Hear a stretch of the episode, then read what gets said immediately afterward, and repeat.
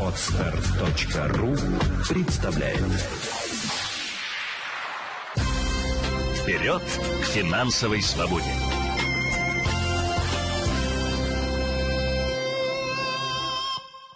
Здравствуйте! С вами Елена Феоктистова, и это подкаст «Вперед к финансовой свободе». Начинаю серию выпусков, посвященных вебинару «Что нас ждет в 2020 году», который состоится 26 ноября в 8 часов вечера по Москве. Мы живем с вами в эпоху капитализма, где главная задача – это максимум прибыли. Достигают прибыль очень просто, увеличивая стоимость товаров. Цены растут каждый день, несмотря на то, что общее состояние жизни населения сильно ухудшается – а именно зарплаты нам не повышают, а более того, в некоторых регионах даже сокращают или переводят на неполный рабочий день, таким образом сэкономить на налогах и, конечно, на зарплатах.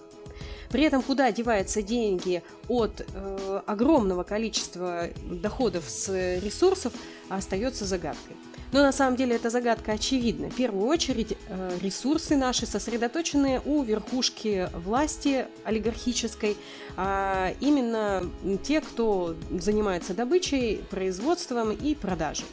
Дальше все переходит э, в откаты чиновников, которые при освоении бюджета распиливают его. Отсюда мы знаем с вами известные выражения «денег нет, но вы держитесь», «всего вам доброго и хорошего», а также отсюда чиновники рассуждают о том, что они лично не могут ездить на общественном транспорте, а вот остальному населению, конечно, это более чем нормально. Ну и обычное население может прожить на 3,5 тысячи в месяц. Макарошки же всегда одинаково стоят. Я не утрирую, друзья, я цитирую высказывания чиновников, которые так или иначе прогремели на всю страну. Ну а дальнейшее распределение доходов от реализации ресурсов, конечно же, прибыль самих олигархов, которые выигрывают гостендеры. Не просто так.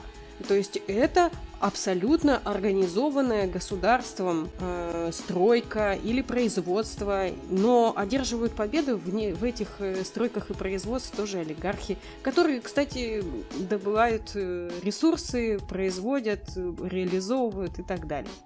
Потом мы с вами отдаем существенную часть прибыли с реализованных ресурсов, конечно же, э, в банки которые тоже находятся в руках олигархов.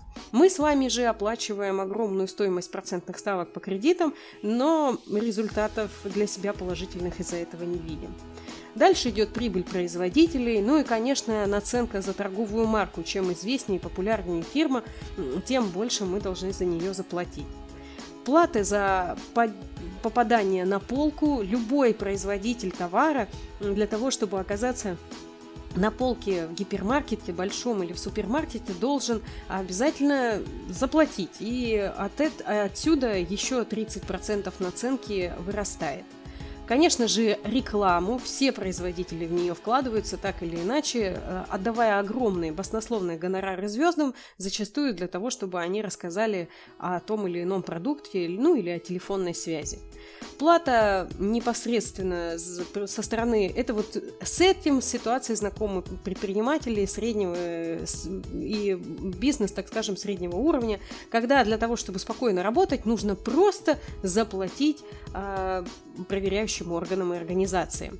Э, обязательно придет кто-нибудь и спросит, а есть ли у вас разрешение, все ли в порядке, а, все ли хорошо. А если вы хотите, чтобы все было хорошо, можно, конечно, собрать целую кипу документов, и вы, скорее всего, получите отказ, или можно пойти другим путем, когда все документы сделают за вас, и поверьте, их одобрят сразу же и беспрекословно. Таким образом, если хочешь заниматься бизнесом, начинай платить и туда. Ну и, конечно, э, прибыль как такового предпринимательства, малого или среднего бизнеса э, начинается с наценки товара, потому что люди тоже хотят есть, и приобретая товары даже из Китая или из каких-то других стран, они делают свою наценку. Но дальше идут сотруд... зарплата сотрудников э, и госслужащих различных. Ну и мы с вами, как потребители, находимся именно на этом самом-самом последнем месте. Таким образом, структура цены, когда она попадает до самого потребителя, может вырастать, вот стоимость самого товара начинает производителя вырастать до 150 раз. Потому что проходит она несколько этапов, э, начиная от производства, потом прибавляется наценка на поставщика, потом на среднего поставщика, потом мелкого поставщика, реклама, ну и, конечно, розничные магазины, уже конечный потребитель берет э, какой-то продукт с невероятной наценкой. Ну и в результате, если мы начинаем говорить, а чего же нам ждать в 2020 году, друзья, поверьте, ситуация пока не меняется. Скорее всего, цены будут продолжать расти, и э, потому что ситуация как таковая не меняется не только из-за реформ, но она не меняется из-за мира, мировой обстановки, а именно санкций и сырьевого кризиса, в который мы скоро так или иначе войдем. Кризис перепроизводства уже существует. Многие спорят, а заканчивался ли кризис и прекращался ли Леон, мое глубокое убеждение, что мы в кризисе продолжаем жить уже не один год, и только новые волны его подступают. Более подробно о том, чего же ждать нам в 2020 году, не только э, с, с ценами на конкретные продукты питания, с ценами на недвижимость, с зарплатами, а также с инвестициями, я буду рассказывать э, именно 26 ноября в 8 часов вечера по Москве.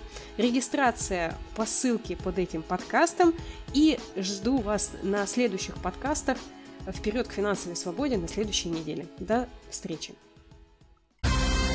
Вперед к финансовой свободе!